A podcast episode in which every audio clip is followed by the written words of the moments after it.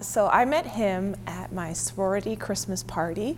Um, I was in Alpha Phi and he was a PB. He came he came over for the party with friends. They dragged him there, and it was a little hectic.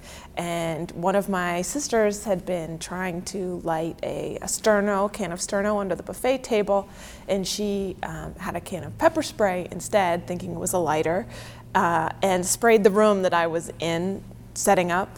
And I inhaled the pepper spray and ished a little, and I wasn't really thinking much about it. But then I go downstairs, and a mutual friend introduced me in Lincoln, and we started talking, and it was a great conversation, great to meet him. But all of a sudden, I started coughing hysterically because the pepper spray was coming up from my lungs.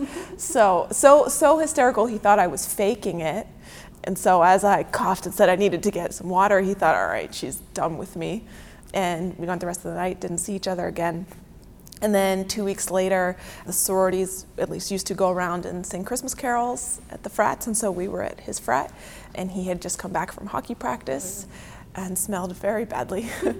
and um, we started talking again, and, and my sorority sisters left, and I stayed, and we kept talking, and, and eventually I said, um, You really need to go shower. I'll stay here, I won't leave, because he was afraid that if he went to shower, I would have left. So I told him to shower. He came back, smelled much better, and then we started dating. and so, been together and we've been together for eight years. Yeah.